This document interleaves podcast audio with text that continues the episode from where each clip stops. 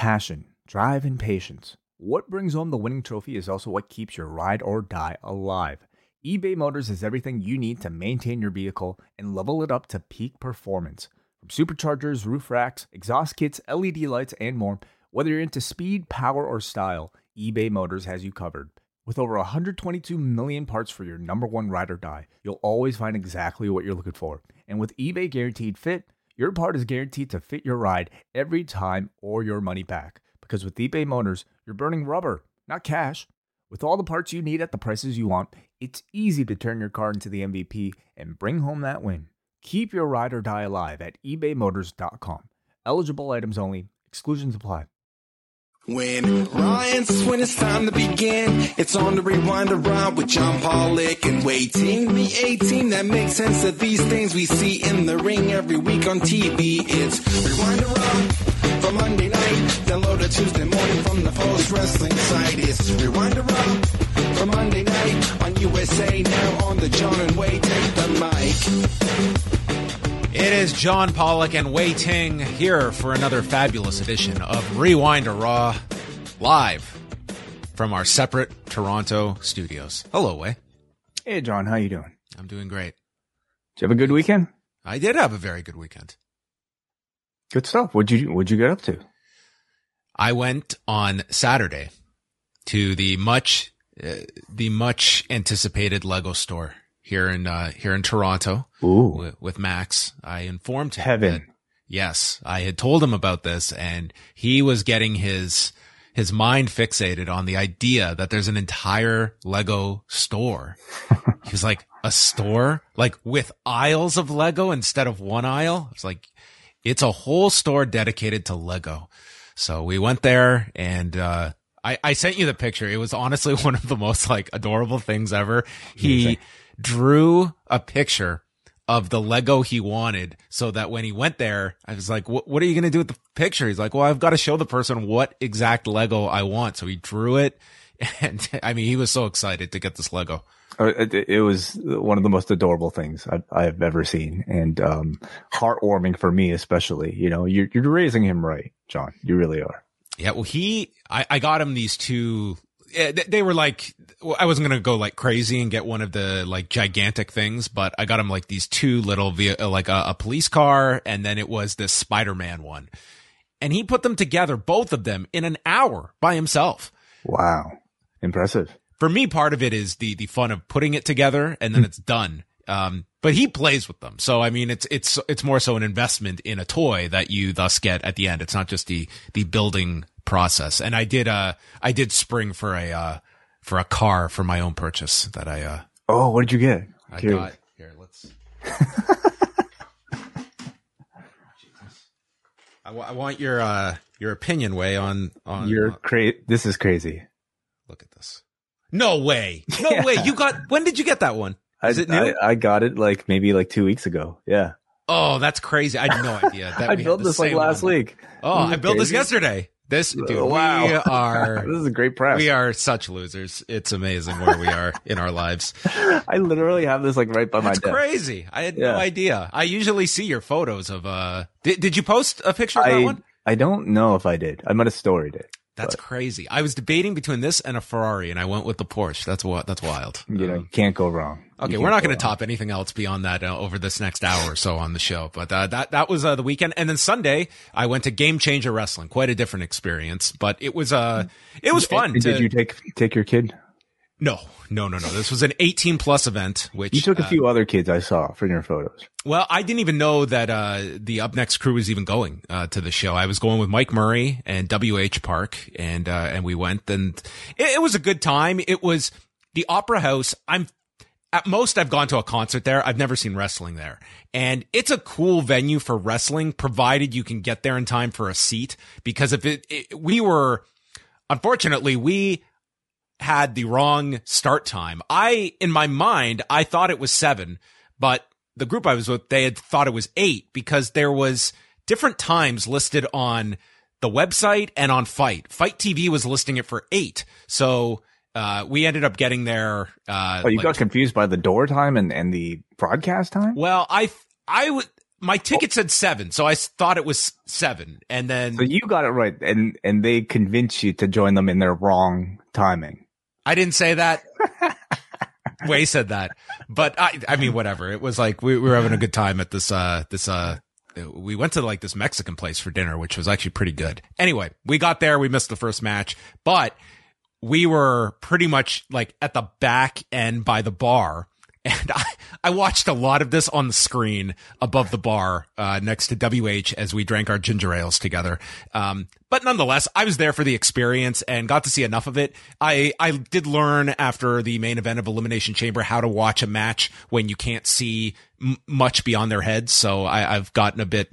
uh You at least had a screen at the Opera House. I did have a screen yeah. uh, to watch at the Opera House. So unless they went to the floor, I, I was able to catch it. But it was good. I ran into a lot of listeners at, at the show as well that, that came up, said hello. Um, I hope I was social enough to people. I was genuinely happy to meet listeners uh, that uh, came up and said hello. And, and tell me, tell me, did W H have a good time from what you could tell? He always has a good time. He puts up a facade that he did not, but he is going to chat with me about his live experience Tuesday night when we do a show together on the cafe. We will get his okay. uh, his unvarnished uh, thoughts from from the evening. So um, always great to uh, catch up with uh, with all of them, and uh, we had fun. Did you did you see any highlights from the show? Did you hear the? I did uh, not. No, I haven't seen anything from the show yet. No. T- today's uh, internet controversy was uh, Sexy Eddie, a guy who's been wrestling for uh, like twenty-four years. And, uh, some people, I guess, have never seen the, uh, the Sexy Eddie spot where he gets his, uh, his gear ripped off and then he wrestles the remainder of the match holding his, uh, his, his, his balls to hmm. protect them.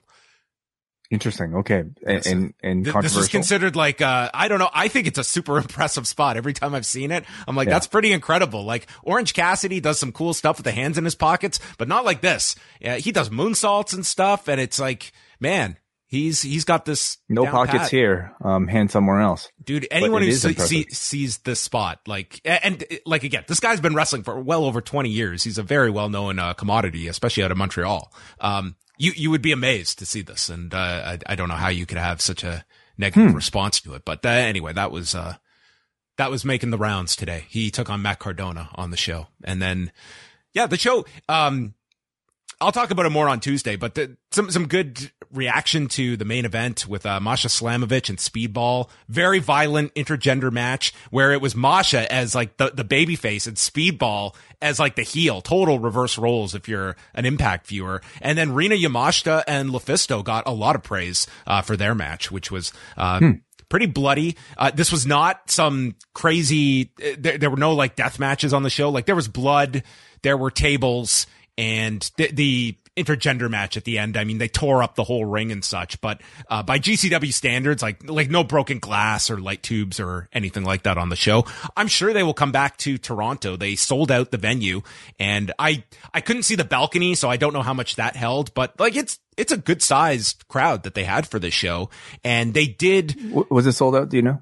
It was sold out. Yeah, it was. Okay. And it's been sold out for a couple weeks now. So mm. it was a very good response for them. I would think that that Forbidden Door weekend, I could see a lot of companies coming up here and mm-hmm. G C W should run up here. I think they'll do very well that weekend if they do a Friday night show.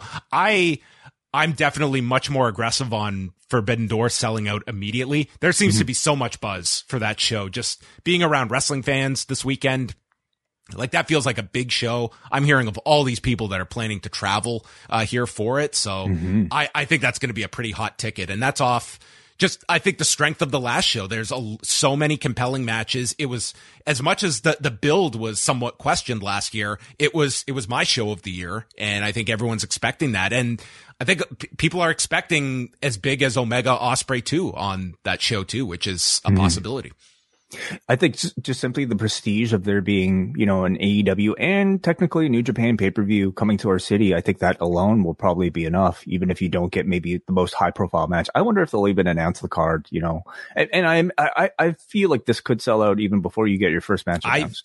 I mean, the, the pre-sale, I think there was a pre-sale going on today, and then the on-sale is this Friday. I I think it's – I would be pretty confident that by the time we're talking here next Monday – it'll be sold out, if not very close to it. And you're right. You're not going to have any matches announced for several months. Hmm. Uh, also, uh, some news from today. We have Andy Kaufman going into the W W E Hall of Fame, which was uh, broken by Variety. They uh they were able to. They got the scoop. This. They got they got it hours before Raw, wouldn't you know it? And uh, hmm. W W E, they didn't fight it. They uh they did retweet Variety's uh re- re- reveal of Andy Kaufman. So he joins uh this year's class that includes Rey Mysterio, Keiji Muto, uh, Stacey Keebler expected to be added, and perhaps one other, and that would be our class for uh March thirty-first. And uh, I, the only thing about this one is that for the next two weeks. We are going to have to put up with all the conspiracy theorists that believe Andy Kaufman is showing up to accept this Hall of Fame award.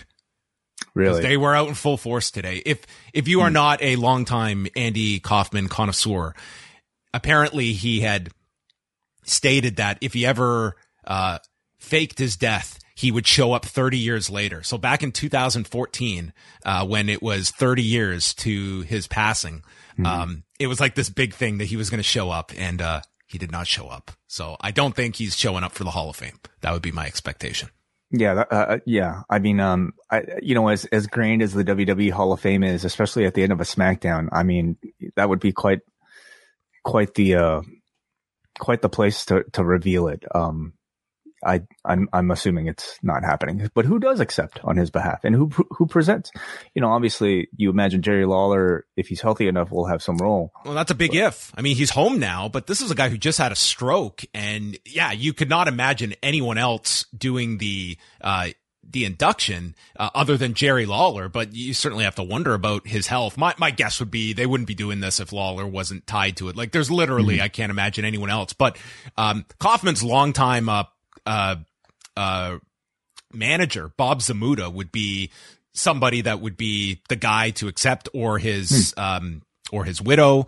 Um, yeah, I, I'm hmm. sure it'll be a entertaining spectacle. Whatever they do with Andy Kaufman, maybe they'll give out uh cookies and milk to the crowd at the Crypto dot com Arena.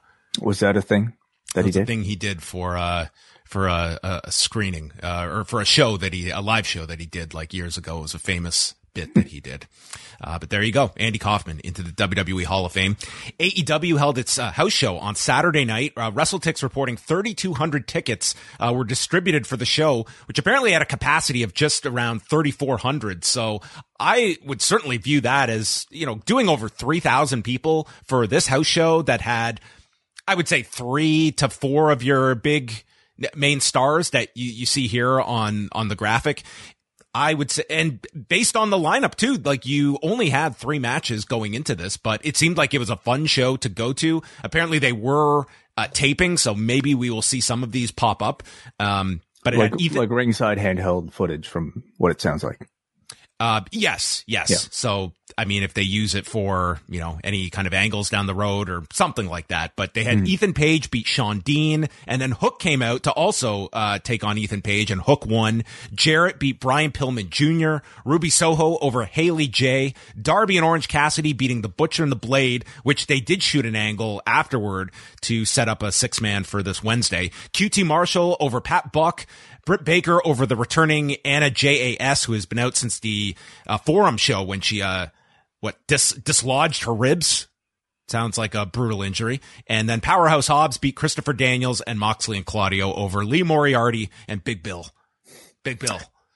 He's the Big Bill. Absolutely. Yeah. Um, you know, I, I've read some accounts from people who showed up, and seemingly they all had to, had a great time. So it seemed like this was a w- well-reviewed show. You know, we did talk about on, on Friday whether or not this was the type of card that would attract somebody who, um, maybe, you know, is, um, is, it, it has Dynamite regularly come to their town if, if this is an attractive enough card. And, um, I don't know. Maybe I saw some criticism about this lineup, but, um, three thousand two hundred people clearly didn't thought this was a good enough card, and and that, that, they, that's they a good, that's like a number that I mean there has been I mean that would be on the low side of a Dynamite, but not unheard of that they've done, you know, numbers under that for Dynamite as well. I I would certainly take that as a as a positive. Like I was thinking two to two thousand to twenty five hundred, you would consider that good, and to be over mm-hmm. three thousand, I'd be.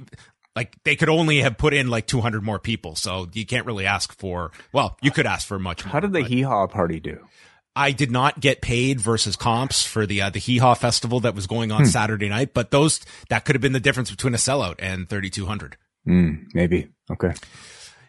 Then we had uh, Big Bill headlining the A E W show, and it looks like Bigger Bill is now a free agent. Uh, Fightful is reporting that Bill Goldberg's contract with W W E, so the last match on his deal, I guess he was like owed certain amount of matches, ended after Elimination Chamber last year, but there was still a term limit on the contract that didn't expire until the end of the year. So that came and went. So Bill Goldberg at the age of fifty-six is now a free agent.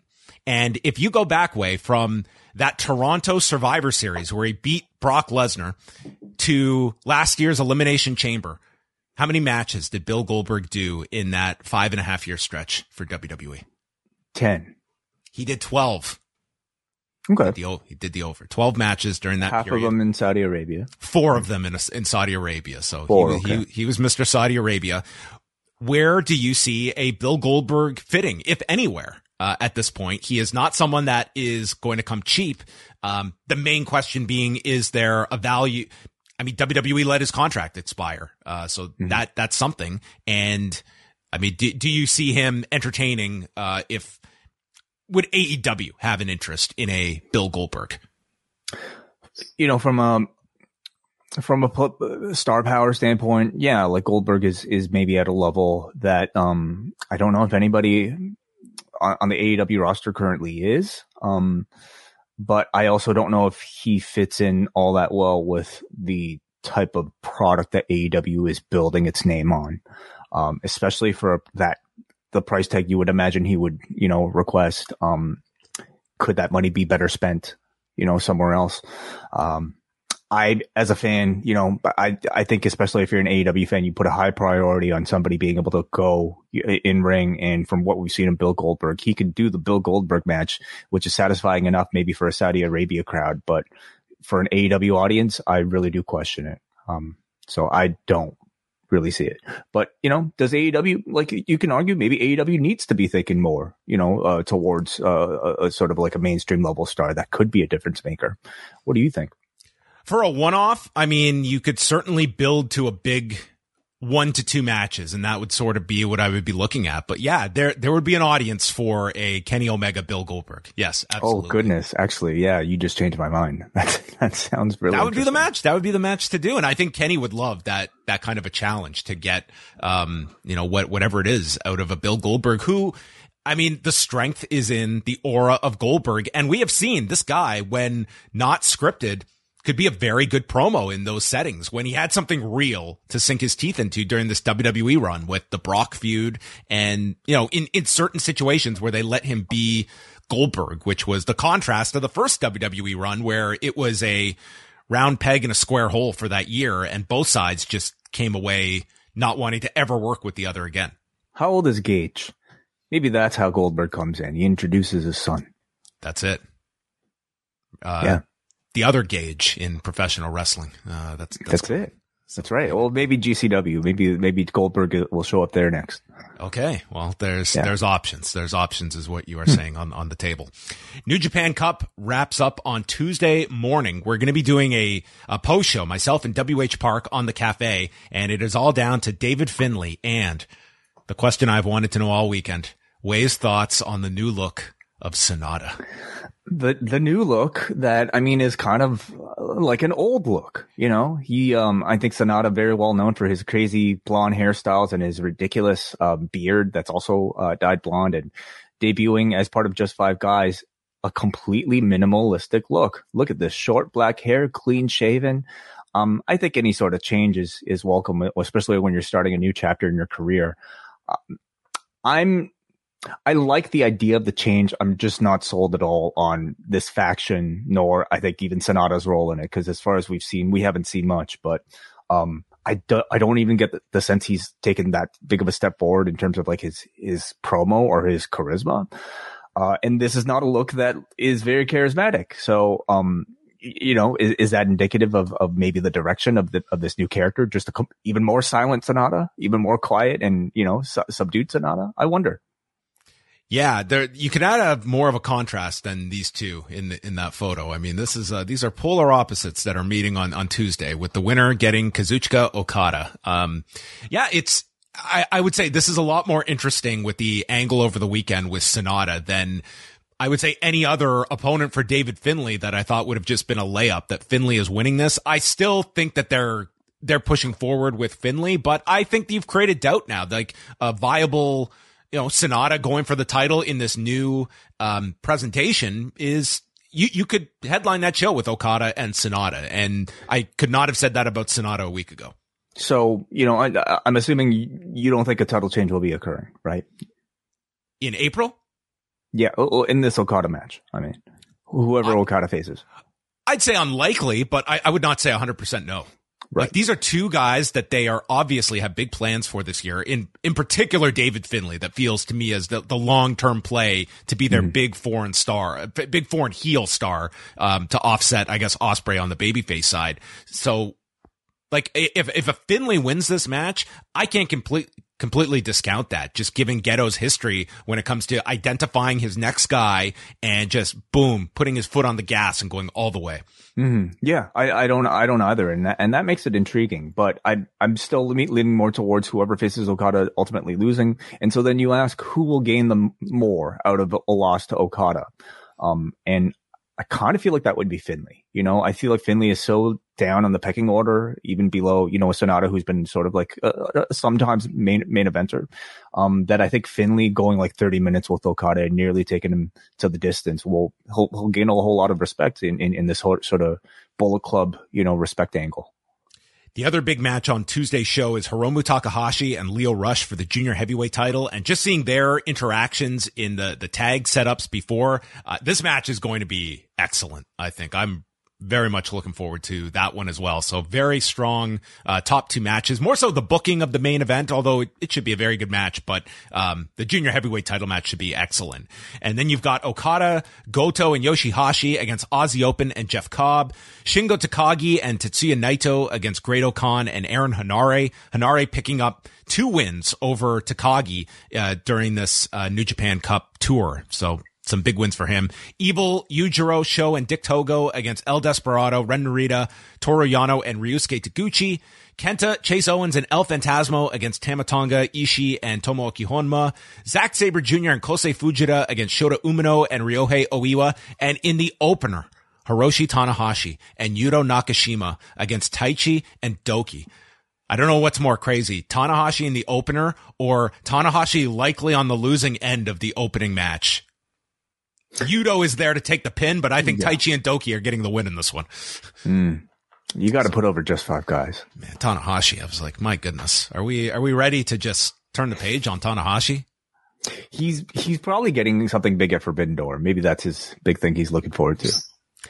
SmackDown on Friday did two million two hundred fifty-eight thousand viewers and a point five nine in the demo. They had uh just a gigantic wall of competition. They were knocked out of their regular spot as the number one program on television Friday night. They were fourth among network programming uh, with the N C double A men's basketball tournament on C B S. They were also airing against back-to-back games on T N T, which were the two biggest of the night on cable, a Drake Miami game on T B S, the World Baseball Classic, and another basketball game on True T V. So it was tons of competition. It was actually remarkable. They were only down seven percent in the demo.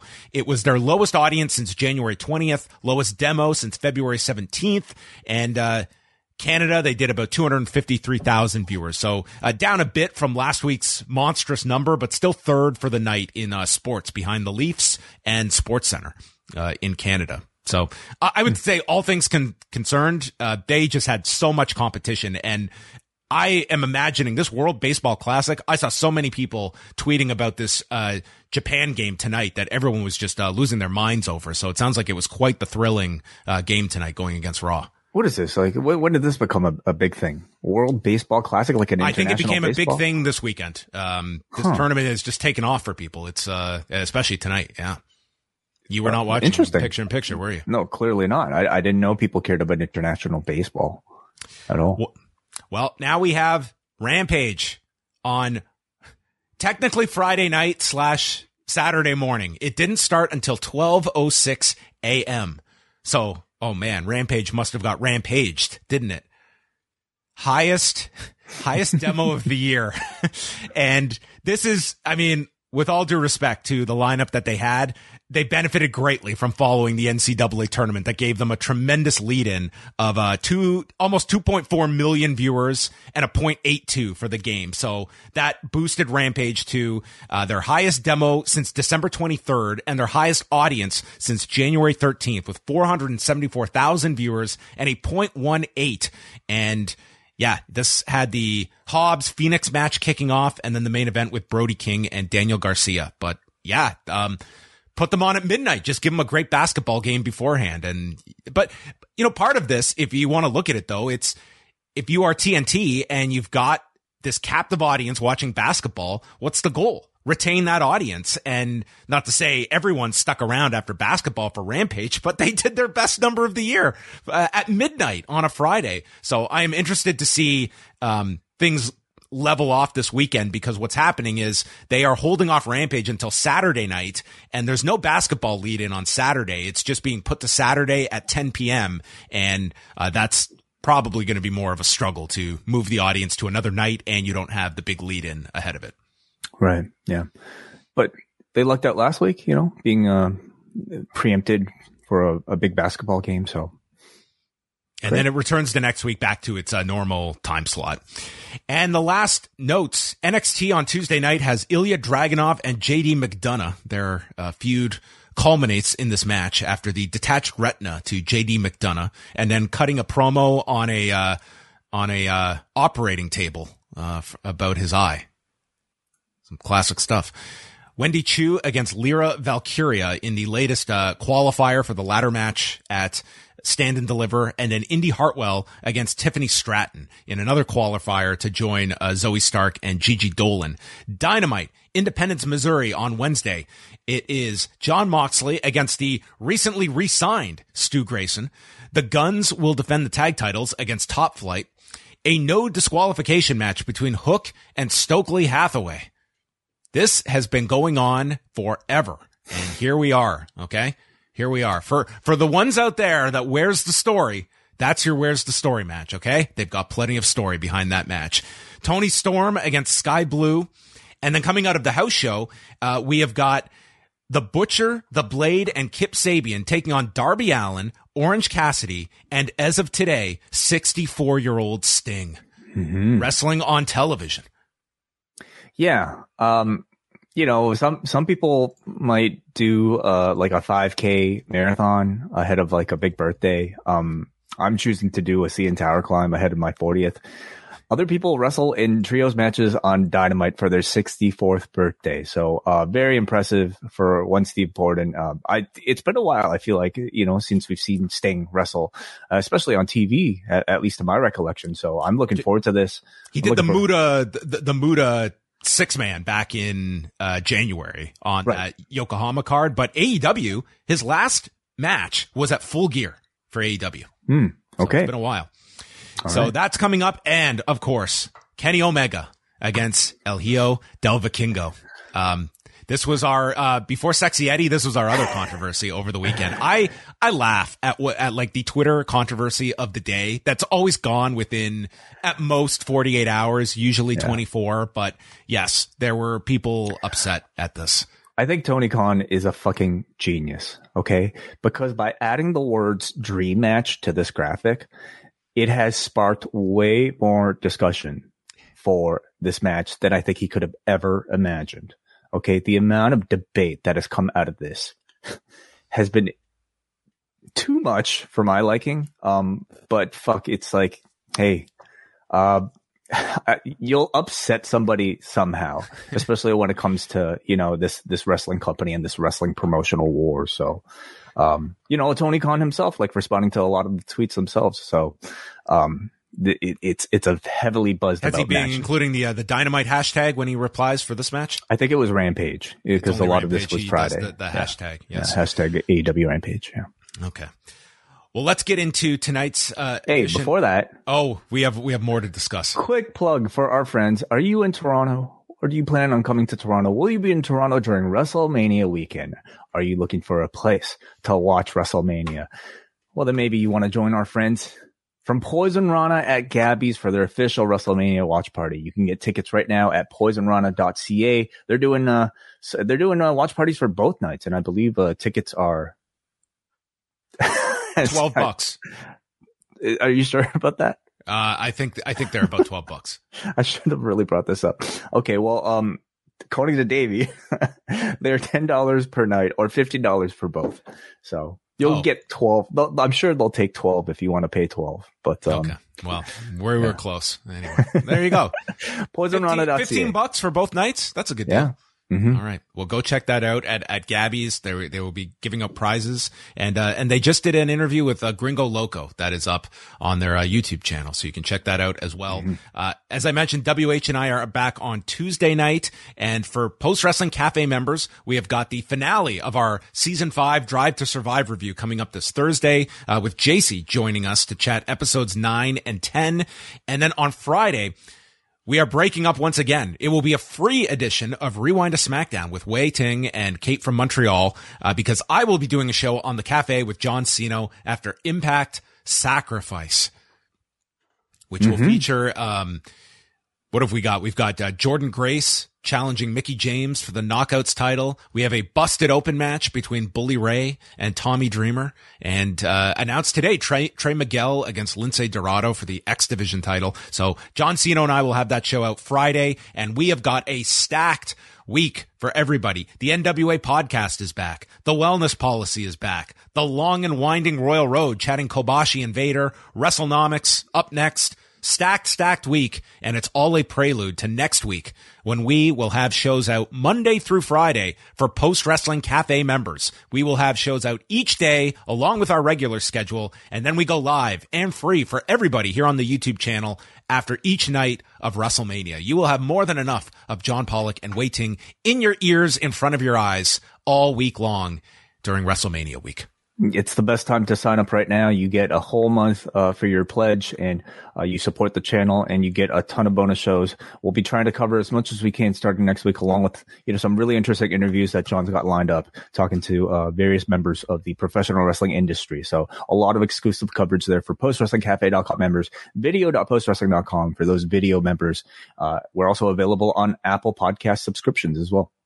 Yes. And last note is uh, Wednesday, Brandon Thurston and I will be releasing an interview with Mike Weber of Fight T V as they go into their biggest week of the year, uh, with and discussing the, the launch of Fight Plus, how that has gone for them, and mm. all that's going to be a very unique experiment for them this year, where they have all the collective events available on the Fight Plus service. So we'll be discussing that Wednesday with Mike Weber. But tonight we are discussing Raw from the Enterprise Center in Saint Louis, Missouri, coming off the reunion of Kevin Owens and Sami Zayn on SmackDown. The two come out together and are arm in arm together, and they're chanting for Sami. Then they chant for K O, and Sami apologizes for how he approached this whole thing with Owens over the last couple of months, making it sound like a business transaction when we always just needed one another because we are brothers. Owens says, "I was just so frustrated because I've been your biggest fan for twenty years. Going back to when we we fought Excess and Sexy Eddie in C Z W in a four-way match that had the world on notice for Montreal wrestling." He he did all of this uh, in this promo. I didn't ex- expect so much Sexy Eddie talk tonight. Well, it's it's been wow. it's top of mind. And it was frustrating for Owens to see Zayn under the thumb of Roman Reigns, knowing that Sami was better than all of the bloodline, and the fans knew it too. And it's time for us to take the, the whole group down together. And Sami says, "Well, you know what's next?" And over they look, and look at that sign, just hovering above them as a reminder. The Usos come out and call Owens and Zayn backstabbers. Zayn says, "Jay, you dream of backstabbing Roman Reigns." Jimmy says nothing is going to happen at WrestleMania, but Owens lays out the challenge, and Jimmy turns them down. He was like uh, Leon Edwards on, on Saturday night when they asked him about fighting Colby Covington. But you know what? Much like Colby's going to get that next title fight, so are Owens and Zayn. And Jay takes the microphone and says, "Wait a minute, this could be our chance to put these two in the dirt." And he accepts on behalf of the team, and they get into a brawl where Jimmy saves his brother from a haluva kick, and then as the Usos grab chairs, on the screen, Roman, Solo Sikoa, and Paul Heyman arrive, and that concludes our segment, and the much-expected tag title match is now official for WrestleMania. Mm-hmm. Yeah. So um, we had wondered when they would make it official, and they really didn't waste any time, you know, giving us ample time to have these graphics and to just, you know, um, officially recognize that a match will be taking place. So uh, we've got about three more episodes of T V to go. So we'll see if they can heat this thing up any more than it already has been heated up. But I thought a really good opening segment tonight, you know, that provided a, a significant chapter in the story, really putting equal weight during WrestleMania season on both Raw and SmackDown. You have to really follow both shows in order to really keep up with the storyline. And maybe that calls to the success of this story and how hot it is and being able to attract people across, you know, T V channels. I, I like the logic of the Usos, you know, why they would accept a match suddenly from a team that hasn't teamed up before. Um, we, there's no ranking system in the W W E. And I suppose Adam Pearce is just like, all right, that sounds good. You guys are, uh, you know, uh, needle mover movers. And yeah, uh, you, you don't even need to win a tag team match together, whatever. Um, I like that Jay still refers to Sammy as a backstabber. And I really feel like you could still take Jay's perspective, and you can see that Jay still believes Sammy is the bad guy in all of this. He's the guy who turned on his family that accepted him. So I think it keeps that element of sympathy for Jay, even though he's a full-on heel now. And I think it's something that, you know, will be very useful for the Usos come after WrestleMania, when you might want to flirt continuously with the, their babyface turn. There's so much to do down the road between Sammy and Jay. And ultimately, the two of them one day teaming together, I think, is still something that you could eventually get to. Like, they have left it that here is Jay. That, I mean, what is his what is his big flaw that he's been loyal to his his his blood?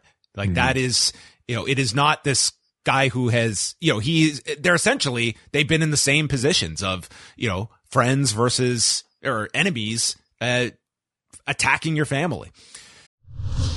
This post-wrestling podcast is brought to you by NerdWallet's Smart Money Podcast. Financial literacy can be daunting, but it's one of the most valuable things you can equip yourself with. On NerdWallet's Smart Money Podcast, their trusted financial journalists offer easily digestible, conversational discussions on topics like balancing your portfolio. If you think an E T F is one of Cena's five moves of doom, this show might be for you. Planning for your tax bills this April, so you don't have to worry about a visit from Erwin R. Shyster. And putting away more money for retirement. Because unlike most wrestlers at the end of their careers, most of us should only plan on retiring once. Listen to NerdWallet's Smart Money Podcast on your favorite podcast app. Future you will thank you. So Austin Theory and Montez Ford is the first match of the show, and uh, Ford sends Theory over the barricade as we go through the commercial break. Huge high cross body by Montez Ford, and then Theory rolls to the floor and is hit by a Topikon Hero.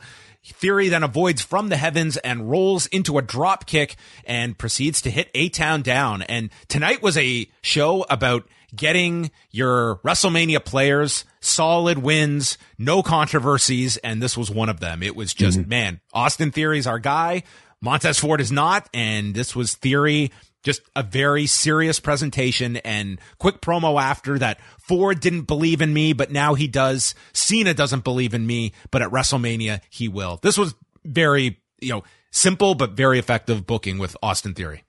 Yeah, yeah. Like in these programs where you don't have the other participant um there every single week, you might be a bit forced to, you know, play it a bit more simple, and maybe that's working to Austin Theory's advantage. Um tonight was a showcase for Ford in a losing effort, just like last week was for Dawkins, and I thought Ford killed it. He was absolutely tremendous, so charismatic, especially like when he goes to the the crowd with the big big uh you know uh, offensive attack. He's like in the crowd as he throws to commercial break himself. Did you catch that? I didn't, no. He like mounts the word. We'll be right back after these messages, like at, at the camera after he's done that dive. So that's good. I, I think he's awesome. Um, you know, I I guess I do wonder, because you and I we we were we were on different sides of the the, the whole John Cena Austin Theory thing, and I do feel like this whole program ends with Theory winning. I, I can't imagine any other result, although you never know with the W W E. But I also expected maybe the weeks leading to the match to show us a different side of Austin Theory that we hadn't seen before. Thus far in these two weeks, I don't know if we've got that yet. You know, like in these matches, I don't think Austin Theory has looked any more, you know, significant um, in, in his performances than previously. I don't know if his promos that he's cut after these matches the, are the change came when different. He failed the cash in. Like, that was the shift, and this one it hasn't has been to, a shift. He has to level up even more, yeah. especially going and that's Cena. That's the pressure I think that that segment has put, and maybe like they want that to. You know, how's this guy going to come out? I would think next week, less uh, less so a match. He needs a big, serious promo. Like, not the, I don't want to call him goofy, but it's like he's got a style that it's very, I'm doing a pro wrestling promo. And mm-hmm. he has not found that voice yet. I hope mm-hmm. next week he gets a chance. And the fact he is not advertised, I don't see Cena showing up as a surprise on any of these T Vs. So we're probably not yeah. seeing him till Mania. Yeah, I'd, I'd agree. Unless you get a late announcement. Yeah, you're right. Cena might always be touch and go, you know, or he sends something in, that that kind of thing. Yeah. Bloodline is in the locker room, and the Usos join in, and Reigns says, "Man, you guys took a beating out there." And Jimmy looks at Roman with this disgust, and he said, "Nothing hurts more than being torn from my brother and having to answer for it." And he just lets it sink. That where we're all supposed to believe he's talking about the the ultimatum that Roman had put, that he was going to blame Jimmy, and then. As it's all tense, Jimmy says, "I'll never forgive Sami Zayn for that." Great. It was, it was just awesome, especially watching Paul Heyman in the background. He's, as he's so good tense, in the background. Tense, tense, tense, tense, until Sammy reveals that he's talking about, or sorry, Jay reveal, or Jimmy reveals that he's talking about Sammy, and just the relief on Paul Heyman's face as soon as he said Sami Zayn. Everybody in this room, I thought, played this really, really well.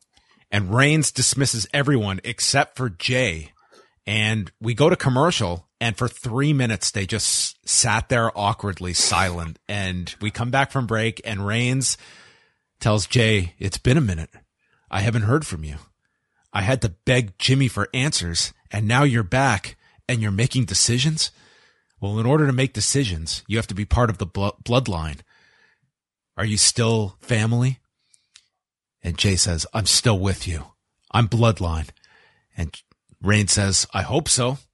That's all I needed to hear." And then he pauses and he tells Jay, "I love you." And Jay is looking off screen, and there's Heyman, that I guess has just been lurking here the whole time. And Jay leaves, and Heyman asks Reigns if he found out the answers he was seeking, and Reigns confirms that he has. So now what do you, how did you interpret that? This was like a total like replication of the same segment he did with Sami Zayn, and Paul asking him after, "Did you get the answers that you were seeking?" Hmm. And he said, "I did." Hmm. And he goes back to what he looked into his eyes and what he saw. So I, I saw this as co- sort of mirroring when he like saw in Sami Zayn, and the distrust began. So mm. I take this to be a pretty like significant development here that we're, mm-hmm. and I mean, they pretty much call it out in the end. Like this, this main event, it is the title's at stake, but his family is also at stake here, that they will crumble without these titles that unify them. Hmm. Yeah. Yeah. I think they've done a great job, you know, in, in, in sowing the seeds for potential Usos defection. Um, even, and that's what I've, I've been loving about this entire Bloodline story.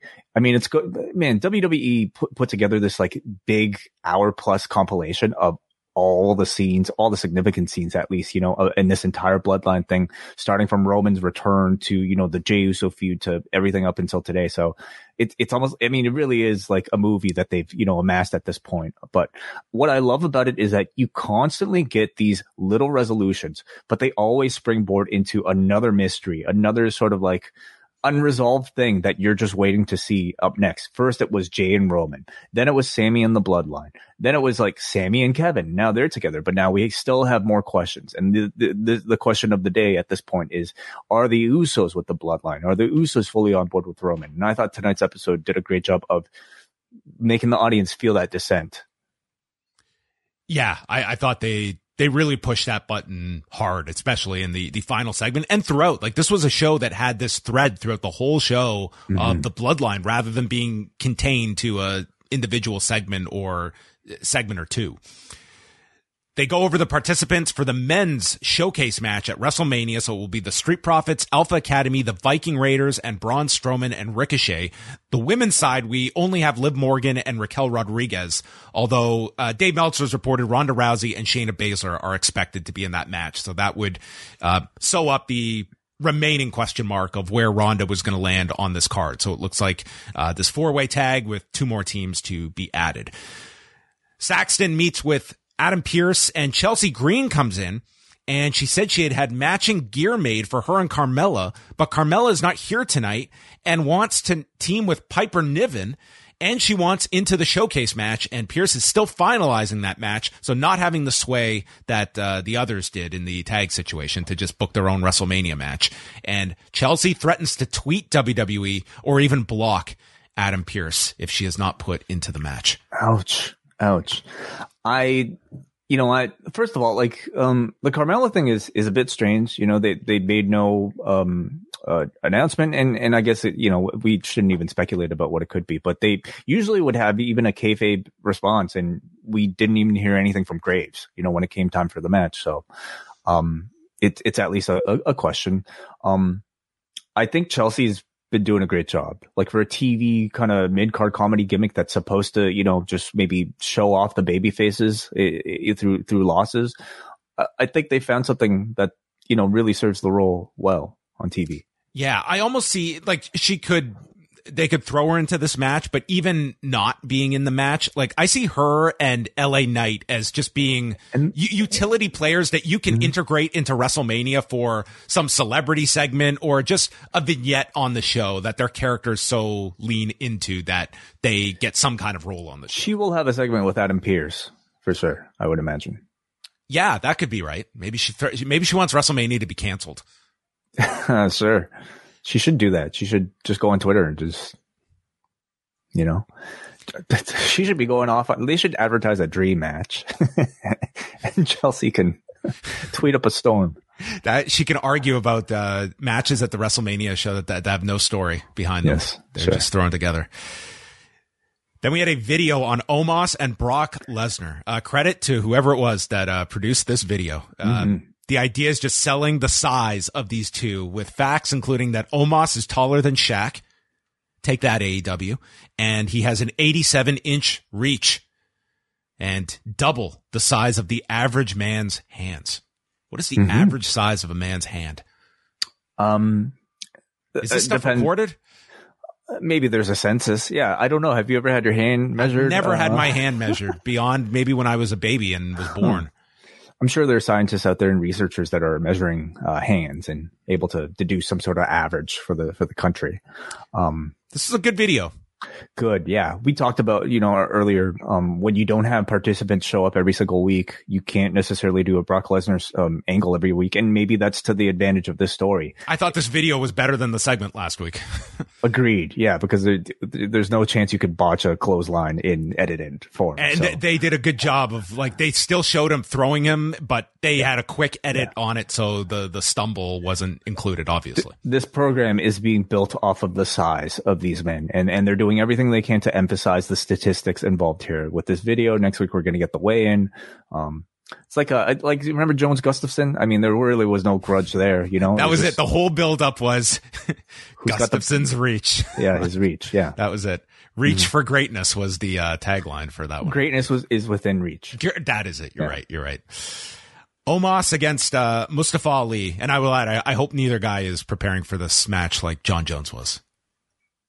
Oh, did he get busted for that one? No, he didn't get busted for anything, but that was one where he notoriously said oh, like he, he right. did like no preparation for that fight. You think you think Omos and, and Brock could be as good of, of a fight? No, no, I don't. No, okay. I mean that that was one of the, the really great title fights in U F C history. Yeah. Mm-hmm. Anyway, wow. Omos and Mustafa Ali. Um, this was not uh one of the great matches in W W E history. Uh, Ali is just doing his positivity character, and uh Ziggler I was did, watching. I had no idea he had a brand new character. I, I, he must have been building it on Main Event or something. He was doing like the positivity thing when we talked about him last week. Yeah, I know he was, but like what was the introduction of the character? He was already like mid-character. Are you telling me that I have to watch supplementary programming to know we about a character? It shouldn't get on this. Dolph Ziggler was watching backstage. This led nowhere. Like, I don't know what this was even supposed to be. Uh, they're clearly still involved in a very deep oh feud, you know? The, with where, some where's it going? Somewhere. Like, everything should be about Mania at this point, and these two do not seem to have a ticket to Mania.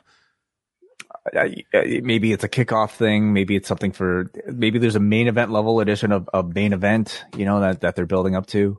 With who? Everyone else is taken. With each other. A, oh, with each other. Oh, yeah. Okay. Omos won in a minute with the tree slam. Short, sweet. And then M V P says that Omos fears no man, animal, or beast, and Lesnar will learn to fear him at WrestleMania. This was the exact same promo Rhea Ripley cut on Charlotte tonight, that you will learn to fear me. Does Omos want to be a star? Is that is that part of this as well? Yeah. That's what he's going to say. Yes. Yeah. I don't know if like I don't know if I need to see Omos do these matches. Like even in these squash matches, I don't think he looks all that impressive. You know, like it almost ruins the illusion that they built with these like videos and just the size, you know. Like he, I want to see him like do shit like, you know, squeezing pineapples with his hands. Like he should do like non-wrestling things. Like, I don't know, like what, what could they have him do? Like crush, crush a car or it's just. They should just film something. Him going and like shopping and getting people's reactions to this giant man in everyday sure. settings. He should go to the Lego store and he can hold that police car. He goes to car. reach the top. The top rung and yeah. just pulls down the thousand piece Lego. He should take a U C S Death Star and just crush it with his bare hands. This is the build up to WrestleMania we are craving. Yeah. Logan Paul comes out of his dressing room with his dad, Gregory Allen Paul. So that he's responsible for all this. He's guy. responsible for the Paul brothers. Okay. Literally. The Miz comes over and wants to go over their interview. And Logan blows him off, and we never see The Miz in this segment that uh, he was supposed to be the guest on. So instead, we got Logan coming out with a so subtly uh, positioned Prime energy drink sign that a fan on the aisle just happened to have that read in beautiful block letters, Drink Prime. There's no, nothing subtle at all about their promotion of this drink, and I, I don't know if we can fault him at all because I, I hear he's making a billion gajillion dollars off of this thing. He gets into the ring and he says this is his house and he is booed. I don't need to be here. I've made millions off my name and my brands. I love W W E, but you won't love me. So he calls out the only two people in this arena that love him, his dad and the kid with a Prime energy drink sign. So he gets another mention in. He calls the fans dorks for not seeing his talent. I'm a three hundred sixty degree entertainer, which is one of those terms that, you know, yeah. has been like one of those asshole marketing terms that, yeah. you know, gets thrown around all the yeah. time. Totally. Uh, he, there is no seat I can't fill, no person on this roster I can't compete with. I don't even need a guest, nor would any of my friends show up to a place like Saint Louis. They'd be out of here quicker than the Rams. This guy was on fire. I thought yeah. Logan Paul was awesome here. His match will be April first on his twenty-eighth birthday. Seth is one of the top three in the business. With just the way he delivered that line, it was like, so it was like his idea of a compliment and still yeah. like a backhanded one. Like he's top three. But it makes me want to know who the other two are. Who, who I mean, he obviously one of them would be him, I guess. Oh, one of them would be him. And then the other, I guess, uh, Maybe he maybe he acknowledges Roman because yeah, he lost must to him. Be. Okay, fine. It's hard to be afraid of a guy named Seth, mentioning Seth Rogen, Seth Curry, and then he starts getting the what chant, and they replay his knockout of Rollins from two weeks ago, and he keeps replaying this with a sound effect and a clown emoji over Rollins' head. And then his mic gets cut out, and we go to Seth in the truck, who has uh, messed up the audio, and calls this a terrible episode of Impulsive, but he has an idea of how to save it. So he hits the button to play his music, and he makes his way out as Logan's telling the audience to shut up, you're tone deaf. And there Rollins takes him down. They have to be separated. They brawl over the desk. He sweeps Logan out on top of the desk with his leg, and then Rollins climbs to the top for a cross body, and he takes out two security guards and almost overshot them. And as he misses Paul, he gets to his feet and gets knocked out again by Logan Paul, who calls him Seth No Chin Rollins and remarks on T V, which they did catch in time, that guy fucking sucks, as he makes his way to the back. Dude, Logan Paul was amazing in this segment. He is so good in this yep. role. I, ju- I just thought he was he was maybe um, there were some really good performances on this show. Um He was among the best. He was great. the, the man really is a natural. And um, I I can't believe we're heading into a WrestleMania where Logan Paul and Dominic Mysterio are two of the strongest performers in this, two of the most anticipated matches with the most anticipated, you know, well done stories, I would say, you know, heading in onto the card. And that's, there's no hyperbole there. Like they, they've, they've completely earned that praise.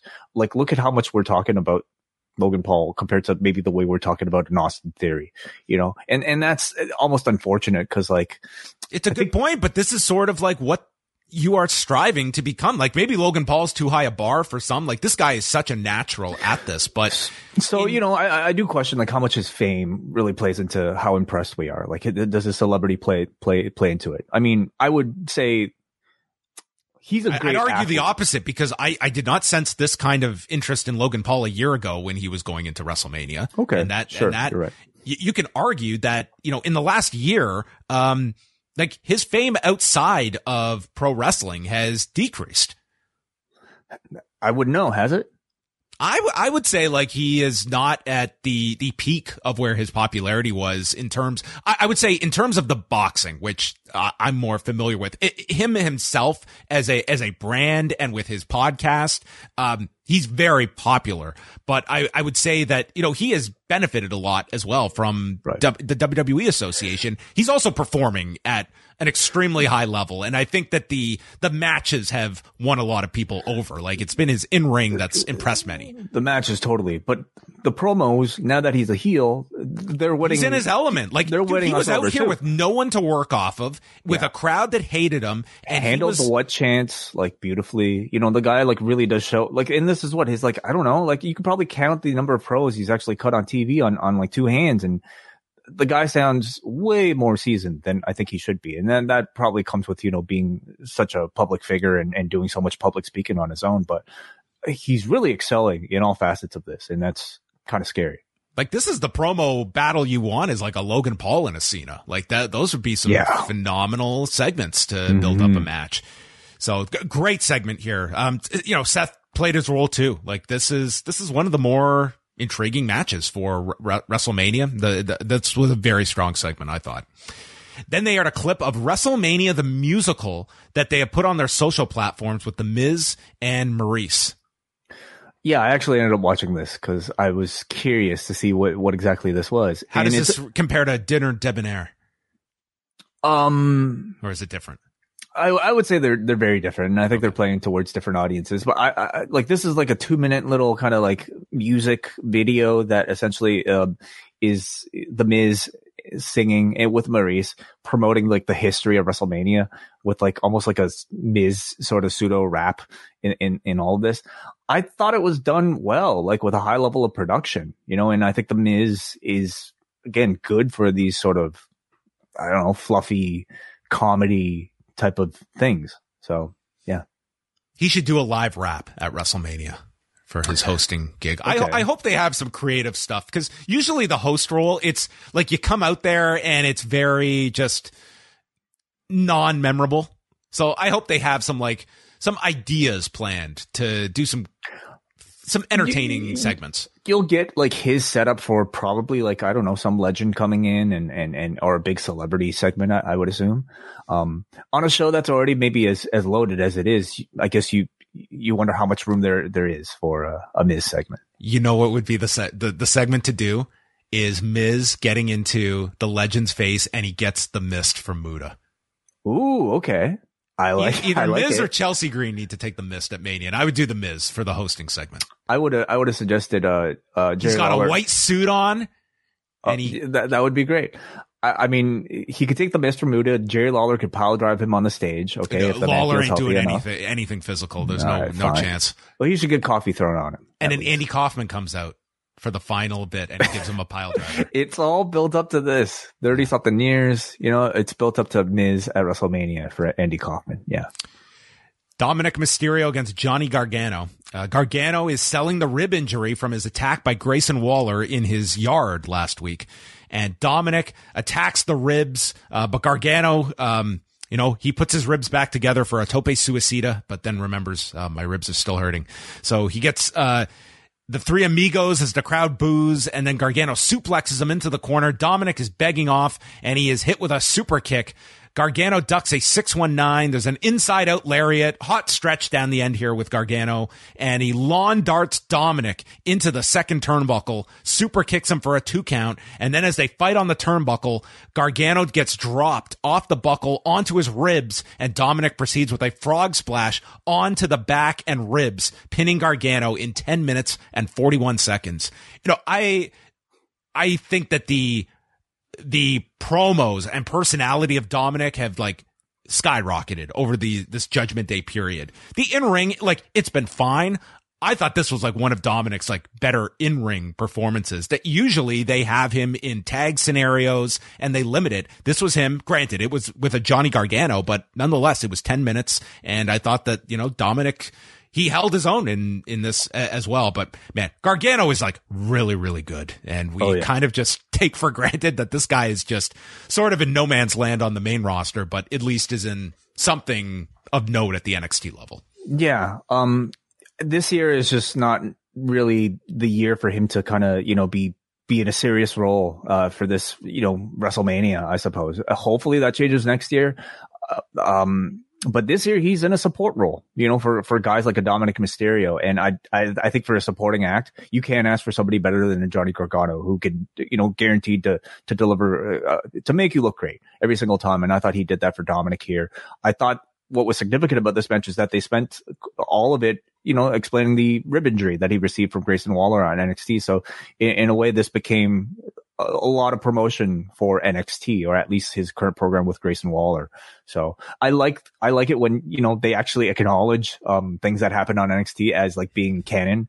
And, um, you know, at least it's, it tells you that it exists, which I'm always happy about. But wait, I just watched Raw. Who's this Grayson Waller? Where's the video package? Well, you, I mean, are they, they, you know, you're going to miss a great dream match between Johnny Gargano and Grayson Waller. Some would call it that. The dream match.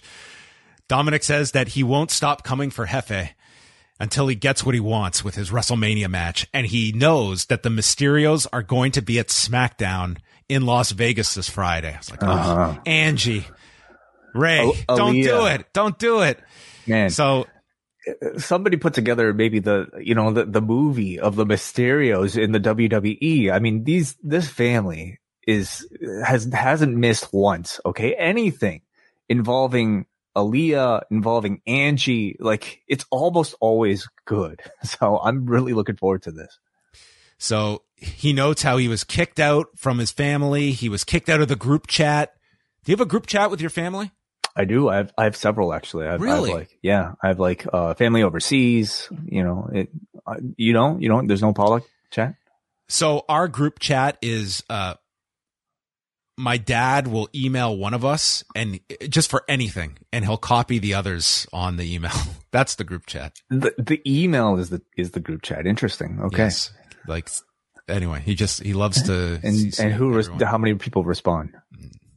The one person it was intended for. Hmm. Yes. Well, that's cute.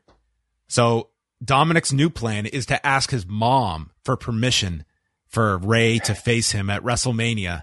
That is, if Rey can get his balls out of her purse. Love it. I can't wait. This this will be awesome. Um, How confusing all- will that segment be? Mommy, I'm going to ask Mommy for this match, but Mommy has informed me that Mommy needs to give permission for Daddy. Right, Mommy? Could get a little awkward depending on, you know, what follows uh, some of those sentences. But um, oh boy, uh, I'm I'm really looking forward to it. And in Vegas, come on, this will be good. The Usos and Solo Sikoa, they meet with Heyman. Heyman's uh, given them the rest of the night off to go eat, except for Solo, who has to come see Roman in the room.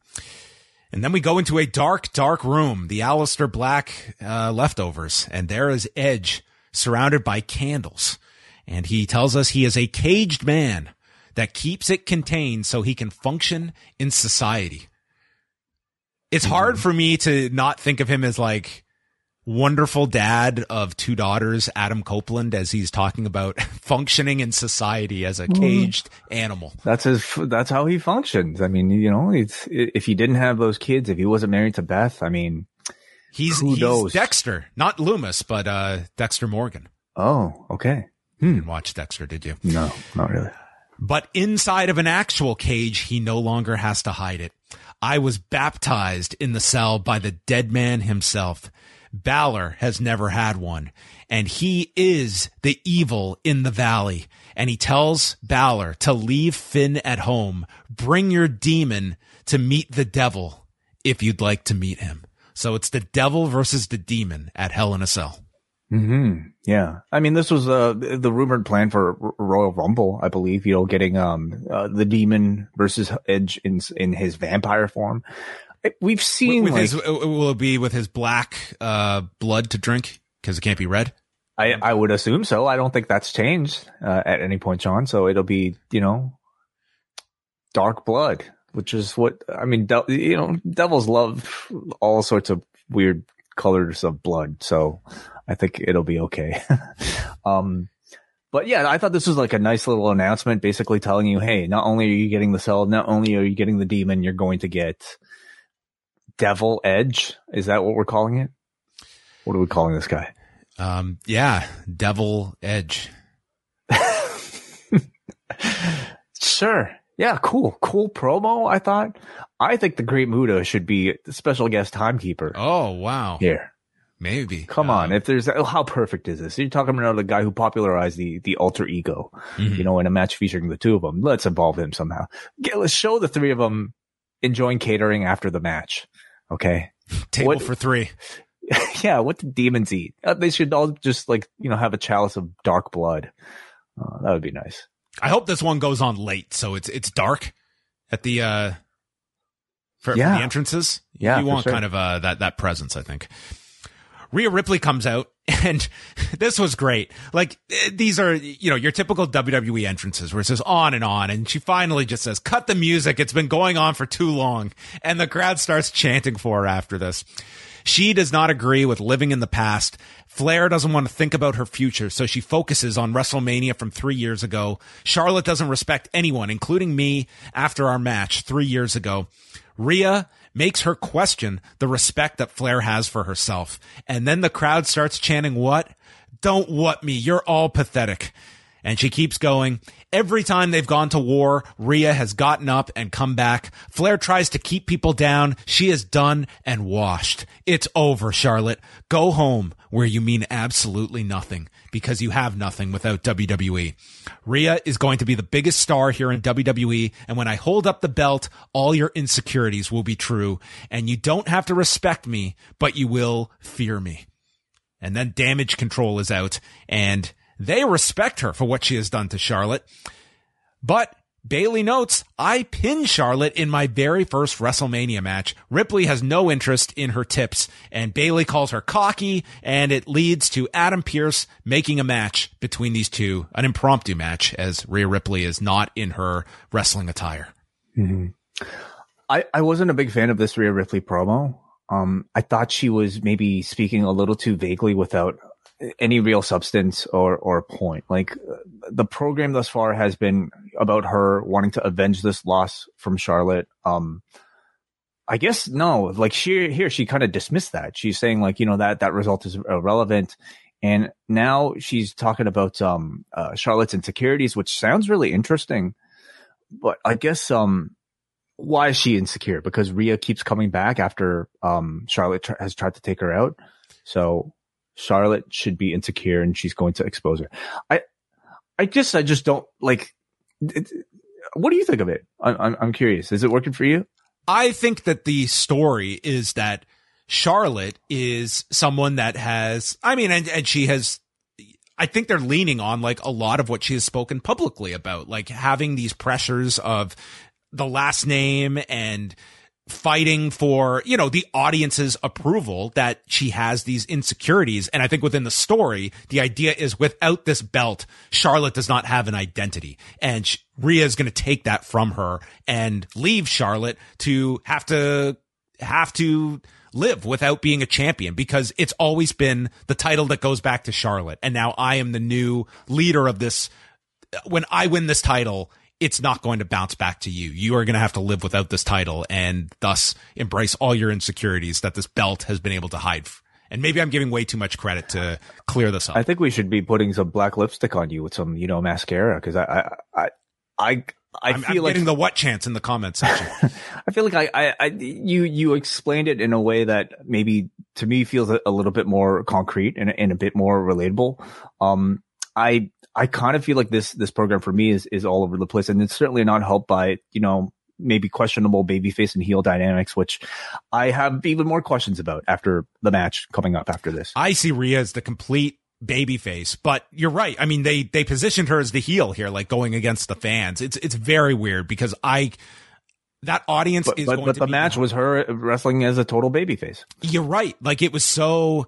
I think it's almost the idea that like they know what where the the, the tide is going with Rhea, and I think mm-hmm. they are positioning the audience to embrace her at Mania and the night after Mania, but are are not going to do the hard switch yet. Like they're still putting up this resistance. But to me, it's going to be a monster pop when she wins this match. And I would think throughout the match, like, it's going to be such a pro Rhea crowd. And they have designed it that way. Like, that is how it feels as well. Like, this is not one where it feels like the audience is going against their desired reaction, because so much of Rhea, like, this is such a story to root for her. Um, what's interesting is that we have not seen one frame of that match from three years ago. And I wonder if they just do not want to show the empty Performance Center uh, WrestleMania in any of their video packages. Uh, but ma- we'll be. find out next week, because uh, that is the one WrestleMania highlight, or the one year of WrestleMania highlights that maybe they are not going to show beyond the uh, the Boneyard match. Maybe they'll they'll C G I it, you know, or, or somehow um, deep fake a whole live crowd, reenact it uh, during a a dark yeah. segment or something. The greatest match ever can actually look like the greatest match ever. So Rhea and Bayley, uh, they had a ten minute match. They noted today is the ten year anniversary of Bayley's debut in N X T. So, uh, Rhea is going for the riptide, but Dakota Kai gets on the apron and gouges the eye of Rhea. So it's Rhea who gets challenged on the spot. It's, she is outnumbered three on one. And then the baby faces of Becky, Lita, and Trish come down eating popcorn as they go to commercial. Bayley then hits the Bayley to belly, and Rhea kicks out at one.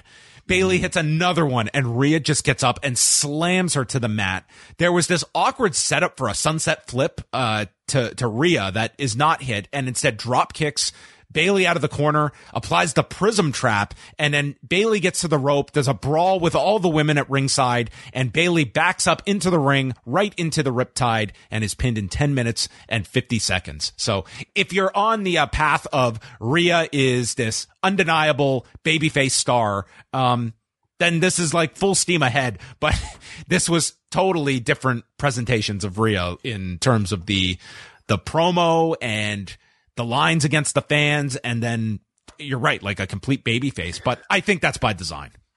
Yeah, I, I, the, the match to me is more indicative of the direction that, that they probably want to take Rhea Ripley. And I think it's the right call by making her look incredibly dominant and almost, I mean, exactly a babyface in this match.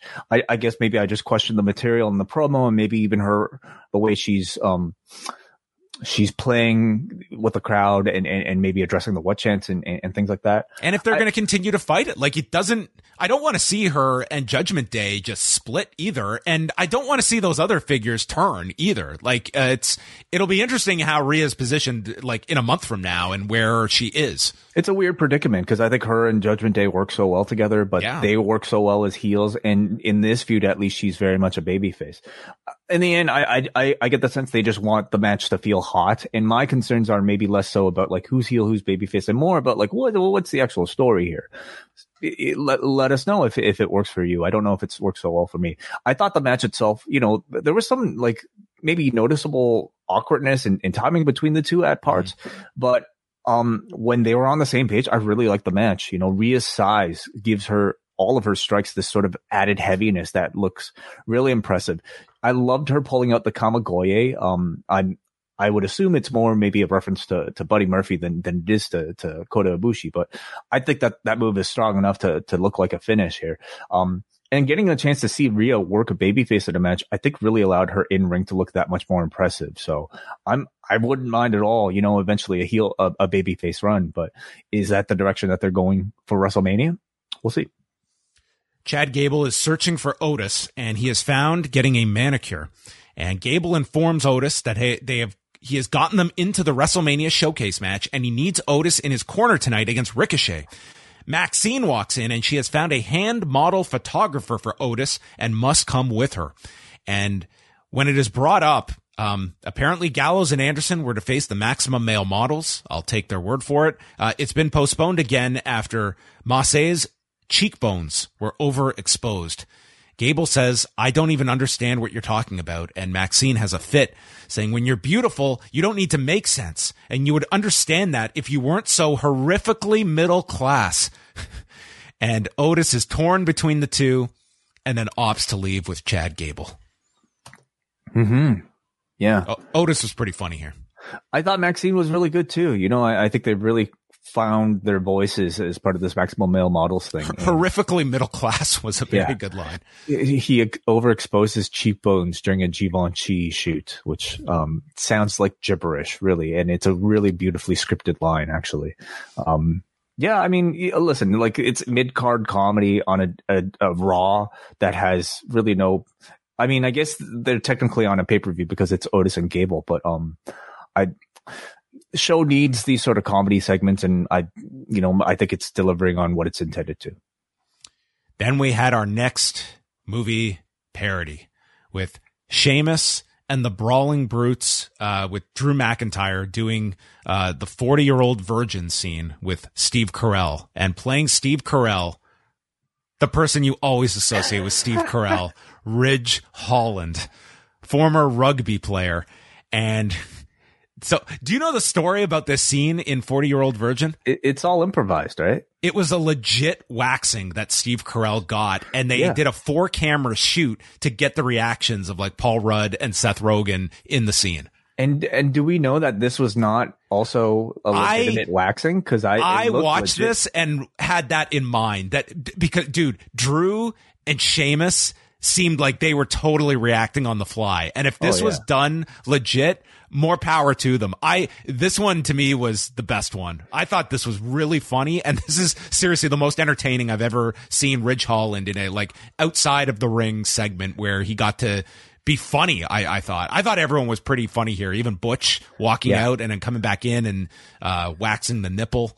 Yeah, Ridge Holland does not usually have a, a hairy chest, so I, I mean, you know, could it be possible that maybe he, he somehow hid hid himself long enough that he grew this? In, in I I, I doubt this was uh, legit, but the reactions felt legit. Le- legit, whatever it was, they did a very good job of spoofing the original scene. Yeah, I would, I, I would imagine this was Ridge Holland improvising a lot of these things, just like Steve Carell did, and so we got Holy Jim Duggan, Jerry Halliwell getting a shout out, you Ricky Gervais. That.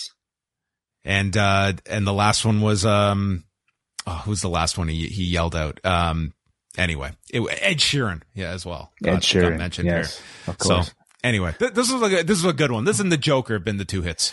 Agreed. Like, I think it, this was pro- hard to mess this one up. I, I have to say, you know, just cause the scene itself is so funny and just, it could have come off so corny at the guys laughing and stuff. I, I thought like Sheamus and Drew, especially, like they played their roles pretty, like everyone did, I thought, but Ridge was really the star of this one. So you're right. You're a right. Good, a good bit here. Though I, I really think they missed an opportunity having Butch in like an Air Bud, um, parody. Beethoven, you know, a lot of great uh, dog films out there. Uh, All Dogs Go to Heaven. They could have, yeah. Ricochet and Chad Gable. So um, this started off like the audience wasn't all that into it, but then for for the final bit, it really ramped up. Really, after the commercial break um, is where we see uh, Gable bridging out of a jackknife cover, and then he hoists up Ricochet for a cliffhanger D D T. Gable then ducks a leapfrog, catching the leg in midair for the ankle lock. Ricochet rolls out. Uh, jumping knee strike and super kick, and then Gable with this beautiful dragon suplex gets a two count, and then Maxine walks down and takes Otis to the back. Ricochet lands on his feet from the Chaos Theory, Shiranui, shooting star press, and he pins Gable in ten minutes and thirty-seven seconds. Last few minutes were very strong. Yeah, I think it, like this this was a really good, you know, Raw mid-card match without any real significance for uh, any long-term storylines. Um, no story. Have, I mean, I mean, you have two great wrestlers here, you know, get, really getting to showcase their stuff, some good early chain wrestling going on and good variety of offense from Gable. So strong T V match. Bianca Belair and Asuka against Chelsea Green and Piper Niven. And Graves notes, this never works when future opponents team up right before a big match. And Chelsea is tossed out of the ring. Asuka misses Niven and nails Belair, her partner, in the corner with a hip attack. And then Belair grabs Asuka. They're arguing. And then Belair moves Asuka out of the way as Piper runs into the corner. And Belair lifts up Piper Niven. And the audience, uh, they picked up for this, literally, as uh, she delivered the K O D to Piper Niven and wins in six forty-three. Big pop for the finish, uh, given the, uh, the strength. And this was last year when Bianca Belair was just killing a lot of time and was working with uh with Doudrop like week after week, and every audience they got into that K O D spot with her, and tonight was the same. Six forty-three they win, and then Asuka attacks Bianca Belair, blindsides her, hits a spin kick and a sliding knee. Unfortunately, the crowd was silent for this. They did not care about this post-match angle. uh, this yeah. this yeah. this match it's it's really struggled in the, in the lead up. It, it's a match on paper I'm looking forward to. I think the the two of them will, will really deliver uh, on the show. But hey, man, we're we're talking about build up. We're talking about story this week in professional wrestling, and this one is is pretty poor. They're and really look just- at some of the comparisons, like from the work on SmackDown and tonight's show for like the big matches and how they're getting built. Like there mm-hmm. are there's some really well built programs this year, yep. and you know it's a lot of competition, and they have not. You know, they, they have not really had the ability to tell any kind of a story here beyond Asuka's coming for the title. I think it's sh- they should be resorting more to like the simple direction like they are with like Brock and Omos with this one. These two are incredible wrestlers, you know, like talk about like, you know, like Asuka's win streak. Talk about how long Bianca Belair has been champion. And when the two collide, you know, does Asuka pose like the biggest threat to Bianca Belair's championship reign? Like just keep things simple. And instead we're relying on very tired cliches like, you know, can they get along? Um, Are they, they going to sign contracts next week? Are we going to get a contract signing? You know, I'm almost expecting it, but they haven't been able to overcome the handicaps of, I guess, you know, Asuka not cutting promos, um, and like uh, the double babyface thing they haven't been able to use to their advantage. And Belair like has had no interesting anything. Uh, you know, it, it, again, very much feels like her feud with Alexa, and, and she, she just I don't know if she knows or they know how to make her fit this sort of spooky, you know, type of character, and uh, or uh, for an opponent at least. So. Yeah, it's just not working. There was some brutal Snickers ad with A J Styles and Braun Breaker that was just atrociously bad. So bad. These are always bad. Oh, like, th- always, th- always. I don't pay attention to these Snickers ads, but th- this one to me was, like, a- another level below. Oh. Like, two awfully acted uh, performances here. Or, like, like, poorly written. You know, like poorly written, that. but, uh, but like, two of the people I would not be leaning on for something like this either. This was just, this was dreadful. Yeah. I, I'm glad that like one of my biggest complaints was a sixty second Snickers ad. By the way, they did, uh, at least in Canada, they showed some snippets of, uh, of an upcoming, uh, Goodfellas Bloodline parody. Oh, I didn't see that. Was that during the commercials? Yeah, so it was for like a Sportsnet commercial for WrestleMania, and then you got to see highlights of all the um trailers so far, and oh, they, they played a clip of, of the Bloodline as Goodfellas. I'm sure that one's airing next week, probably, for yeah. the, the last release. Mm-hmm. And next week, the only thing announced is Brock Lesnar and Omos will have a weigh-in on the go-home edition of Raw, and at least... Will, uh, will this weigh-in go better than uh, the last pro wrestling weigh-in we've seen? Well, maybe Cody Rhodes will have some tips for them in advance of yeah, how to maybe. not do a weigh-in. Um, for at least W W E, they are not advertising Roman for another T V appearance till the SmackDown the night before WrestleMania. So we may not see him until um, that, that episode. Uh, this is when the Japan-Mexico baseball game was ending. Uh, for the final segment, Roman comes out with Sikoa and Heyman and is followed by Cody Rhodes. Strong reaction from all of them. Like, they're buzzing. This is the big main event segment. And Cody wants Reigns to define what kind of problem he has with him. And he stops Heyman from answering because he wants to hear straight from the tribal chief. Reigns explains that Cody is not a problem. What you represent is the problem. You are what we used to be, a professional wrestler. I'm a fighter, and that's allowed me to be a megastar. And he is, he's not going to do any of the things he says, noting how Cody has run away from everything in his career. Stardust didn't work. You ran away from it.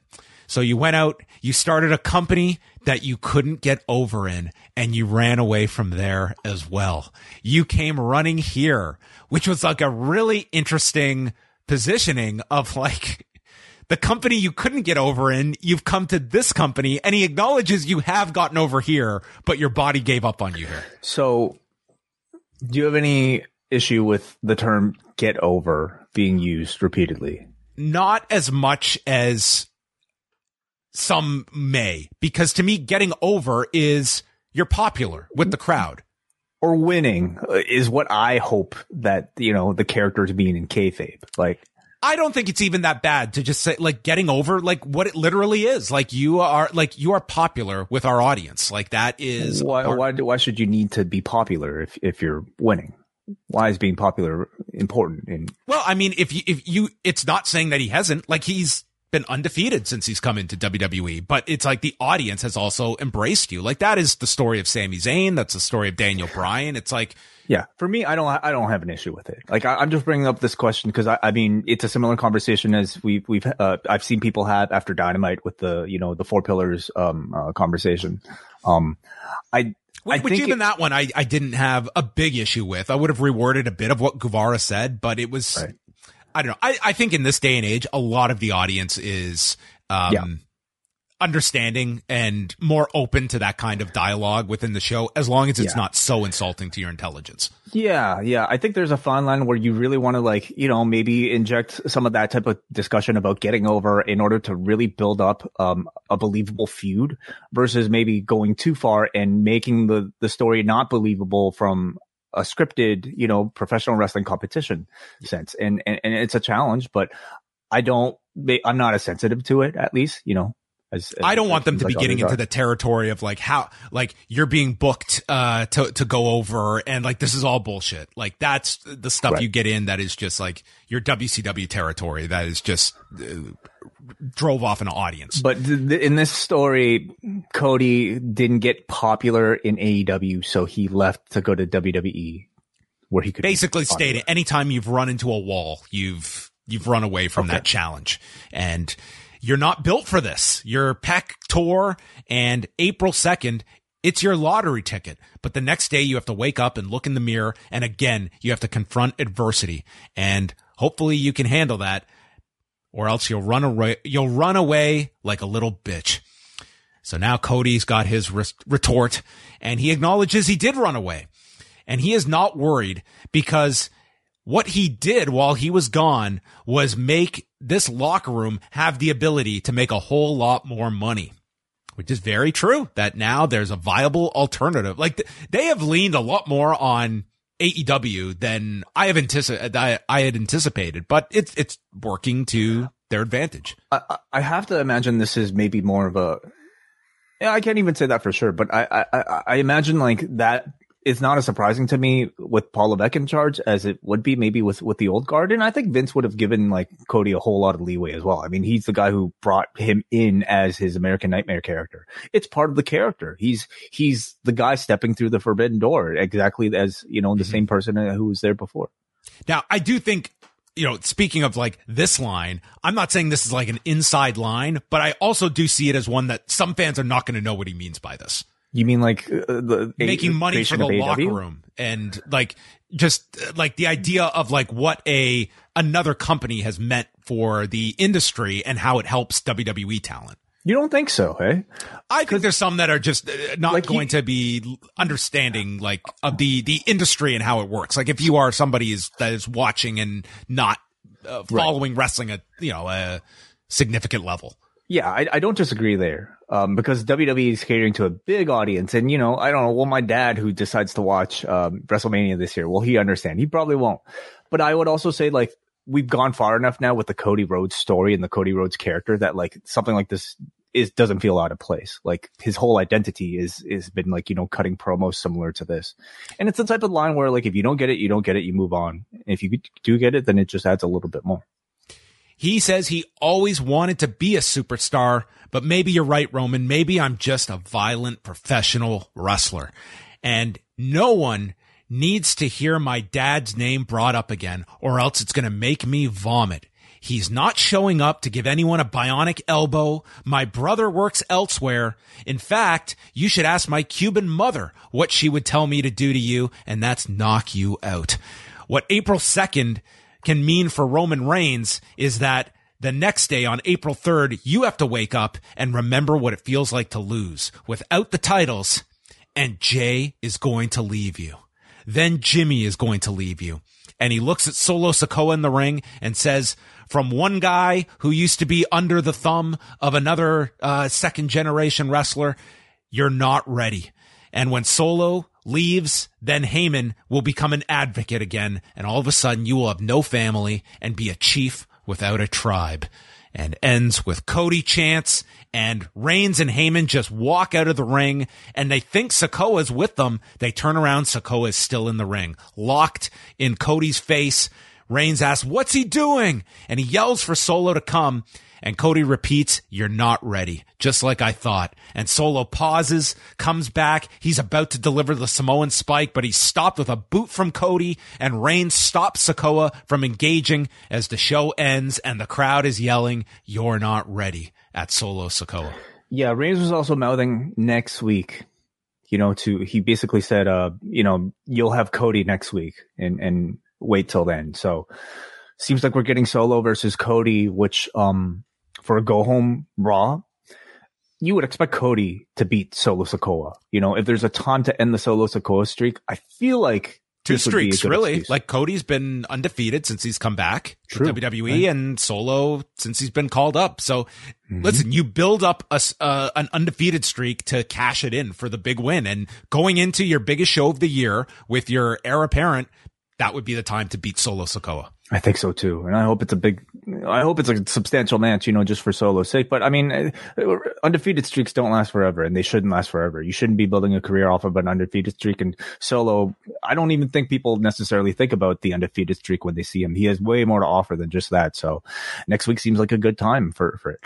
Cody, I thought, sounded great. You know, um, it's imperative that he comes out of these exchanges looking better than Roman Reigns, looking cooler than Roman Reigns, and I, I think Roman's opponents, um, there have been really good ones, but it, it it's not always easy to find, you know, a babyface that can live up to, I think, how great of a character Roman Reigns has become. Cody does. He doesn't just live up to Roman. He exceeds Roman. He sounds better, and the retorts, I think, are have been really, really strong. He's outshining Reigns on the mic. He's outshining Reigns in terms of just, you know, logic, logic in, in, in story. Um. Very good threat from Cody here, basically, you know, getting to the heart of everything that they built up throughout the show. You, you know, the, the one thing Roman probably does feel most insecure about is his family leaving him, the threat of Jay leaving, the threat of Jimmy leaving, the threat of Solo leaving, and then Heyman leaving as well. Uh, you know, Cody kind of hitting Roman with that at the very end, I thought was like the biggest shot we've probably seen uh, from Cody in this feud. Yeah, and the ultimate um conclusion after a segment is like, do you have more or less interest in the match? And I sense like a ton of buzz for this match. Like that mm-hmm. is what they are accomplishing with these segments, uh, building this up to feel like a major WrestleMania main event. And it has that feel two weeks out. So uh, WrestleMania feels like it's in very good shape. Much like SmackDown, I thought it was a lot of the out of the ring stuff that was clicking at a pretty high percentage on this show. As it should be. It's as it should be. Like, yeah. This is what the show should be about, is you're coming out of it and you're looking at the key matches and are they heightening interest? And I thought tonight they did a great job with Logan Paul and Seth Rollins, with Rhodes and Roman, with the Usos and Zayn and Owens. I thought even like um the Ripley promo, I think, could have been shorter. I didn't mind the dialogue as much. Um I thought their brawl helped a lot on Friday as well, mm-hmm. with the, with the SmackDown one. Really, I continually just go to the Asuka Bianca Belair as like the glaring match this year of the important matches that has not hit. I, I think all the women's programs actually are are pretty disappointing this year. Like, and I'm even looking at Becky and Trish and Lita versus Damage Control. To me, there's just really not much there. Um, we had Trish beaten down last week, and I'm still waiting for like some like real reason, like for why, you know, uh, like something a bit more than just, I think, all these cliched things we've been seeing. Um, yeah, Belair and and and and Asuka. At least the build has been a weak point. Um. What else we got, you know? Um, yeah, I, I think Rey and Dominic is in terrific shape. I'm really looking forward to seeing what they're doing on SmackDown. And um, yeah, Cody versus Roman is is being really well built. Everything is, you know, firing as it should be, and they're it's peaking at the right time. Well, you can have your say. If you want to throw us a super chat, you are welcome to do so, and we will be going to feedback at forum dot post wrestling dot com, where you can always chime in with your thoughts when we go live. Yeah, we got a few super chats here. First of all, let's go to Sam Banks, who sends five dollars. Thank you very much for the support, Sam. Sam says, did you guys watch Evan Husney's one fucking hour show about Wrestling with Shadows with Sam Roberts on YouTube today? It was great. Love you guys. I have not seen it, no. Didn't even know about it. So, interesting. Okay, so what, like a like a, like a discussion about Wrestling with Shadows, I would assume? So, okay. All right, well, check that, that out. That sounds cool. Very cool. Uh, Let's go to Matt Hahn, who sends five dollars. Thank you, Matt, for the support. He says, explain a storyline badly. Asuka Bianca edition. Woman is grossed out by paint coming out of another woman's mouth. I mean, it is yeah. pretty um, concerning. It's pretty gross, isn't it? Yeah. It's blue as well. So right, yeah, that, right. that wrinkle to the story. Yeah. Um, I think it's a cool visual, you know, but it's not enough. You know, like the idea that like, hey, like, you know, Asuka can miss somebody at any time. And she's just like, she's kind of playing like a, you know, even more weird version of herself than she was before is cool. But it, it should be the last visual of like a more compelling thing. Um, and, and it's that alone is just, it's all they've had. M J from N J or uh, M J from Florida or, or N J, wherever you're at right now, M J, he also sends five dollars and he says, great use of inside baseball. Roman feeds his family. Cody feeds everyone. When Roman can't provide as champ, they will all abandon him.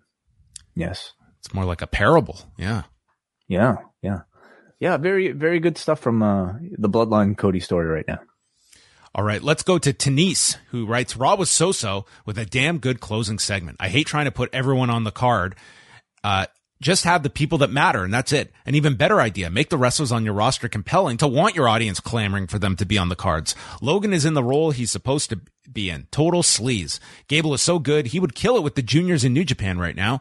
Bianca continues to look like a geek. This build could have been better. She and Asuka better have a damn good match at Mania. While they alluded to it next week, I hope they hone in on this whole run from Roman, not based on dominance, but insecurity, since his first run on top was a failure. Interesting. I don't think anyone is debating that Asuka and Bianca, provided they have the time and are not rushed, should have a very good match. But, I mean, that to me, if you're coming out of WrestleMania and your reaction is, oh, everyone was dogging this match and look how great the match was, that's not the argument that is being made right now. It's yeah. it, if that was the case, you would just give people a list of matches and say, show up on April first. If you, that was the case, you'd promote this as a dream match and you just leave it at that. Okay. Announce it four days ahead of time. And then people, you know, you, you go at it uh, with people who disagree with you on Twitter. That's all this, this would theoretically need. Right. But that's not professional wrestling promotion, especially when it comes to a big pay-per-view or at least, you know, P L E um, that you're trying to build to. I mean, we, we base our interest in matches based off of the anticipation. And if there's no, sometimes you don't need anticipation, you know, at all. And just the match on paper is enough. I don't think this is one of those times. Um, and, and so if you're going to try to sell a T V show and, you know, to try to sell some T V segments involving this match, they should be as good as possible. And this is anything but. All right, let's go to Denise from Georgia, or sorry, uh, Eddie from Austin, who says, evening, John and Wai. I did not watch Raw. Instead, I was playing two K twenty-three, so I thought I would give some thoughts on the new game, as John had asked about it on Friday. Cool. First off, when I say I was playing the game, I mean I have been setting up an absolutely bonkers Google Sheet to organize my universe mode, while periodically refreshing community creations to see what new wrestlers and pay-per-view shows have been uploaded. I pretty much fleshed out my roster, just waiting for what's the status is Brody King to drop and need an update to a bunch of renders. Okay. I feel like Chad Gable hearing Maxine explain the photo shoot with Massey yeah. with that paragraph. Uh, Uh, he says, I won't go into the details of my universe setup. Please don't. Uh, he says, but I'm cautiously optimistic about the new rivalry system. It reminds me of Wrestling Revolution three D a bit. The bugs don't bother me, really. The game- gameplay is great, graphics exceptional, and improvements worth the cost of a yearly upgrade. I don't think the Cena showcase was as in- interesting as the Rey one last year. I think they should have just stuck with dubbing narration over the cutscenes if we weren't going to get any commentary. But I'm always amazed at how W W E conv- can convince me to root for Randy Orton halfway through a match. All right. Um, well, thanks, Eddie. Um, I don't know if I got much out of that type of review, but I imagine. Oh, if you, uh, I appreciate the feedback. There's plenty of people listening that will know. Um, yeah, if you if are, you're familiar with the game, inclined. then then hopefully you enjoyed Eddie's uh, review there. All right, M J, from a ratings perspective, it'll be very interesting if Roman and Cody held an audience till eleven p.m. on Raw when Raw has slumped lately. Odd choice pushing the segment to close the show this week should make for interesting ratings report tomorrow. Yeah. Thank you, M J. Uh, he, let's go to Nas from N Y C, who says this version of Roman Reigns is too good for this to end right now. He's like the perfect Batman villain. I know I'm in the minority, but I feel Roman should retain and Jay being the one to take him down eventually. Logan Paul is amazing. Who do you think wins between him and Rollins? Well, first on the on the Jey Uso Roman thing, um, has to be Cody this time. Like, it has to be, you know, there, it's just the, the grandeur of the situation and just the, like, everything is just clicking for them too well for them not to execute this. I think you could still do Jay versus Roman afterwards, and Jay's fight shouldn't necessarily be for the championship. Maybe he gets, gives Roman his come up, comeuppance by, you know, usurping him as, as the leader of his bloodline and, and, and grabbing a different title. That's not just a, a belt. I think what I, the story has shown is that these group of performers are capable of, even when they resolve one one thing that they've been dragging this entire time or dangling this entire time, they'll come up with another very compelling reason for you to keep watching. Yeah, and I mean, when that match happens, I just want, like, the one line to just trigger Jay is just Roman at his wit's end with this guy and just, which one are you again? Yes. Tie it all love back it. together. I love it. Last word goes to uh, also. Also, who do you oh. think wins between Rollins and Logan? Um,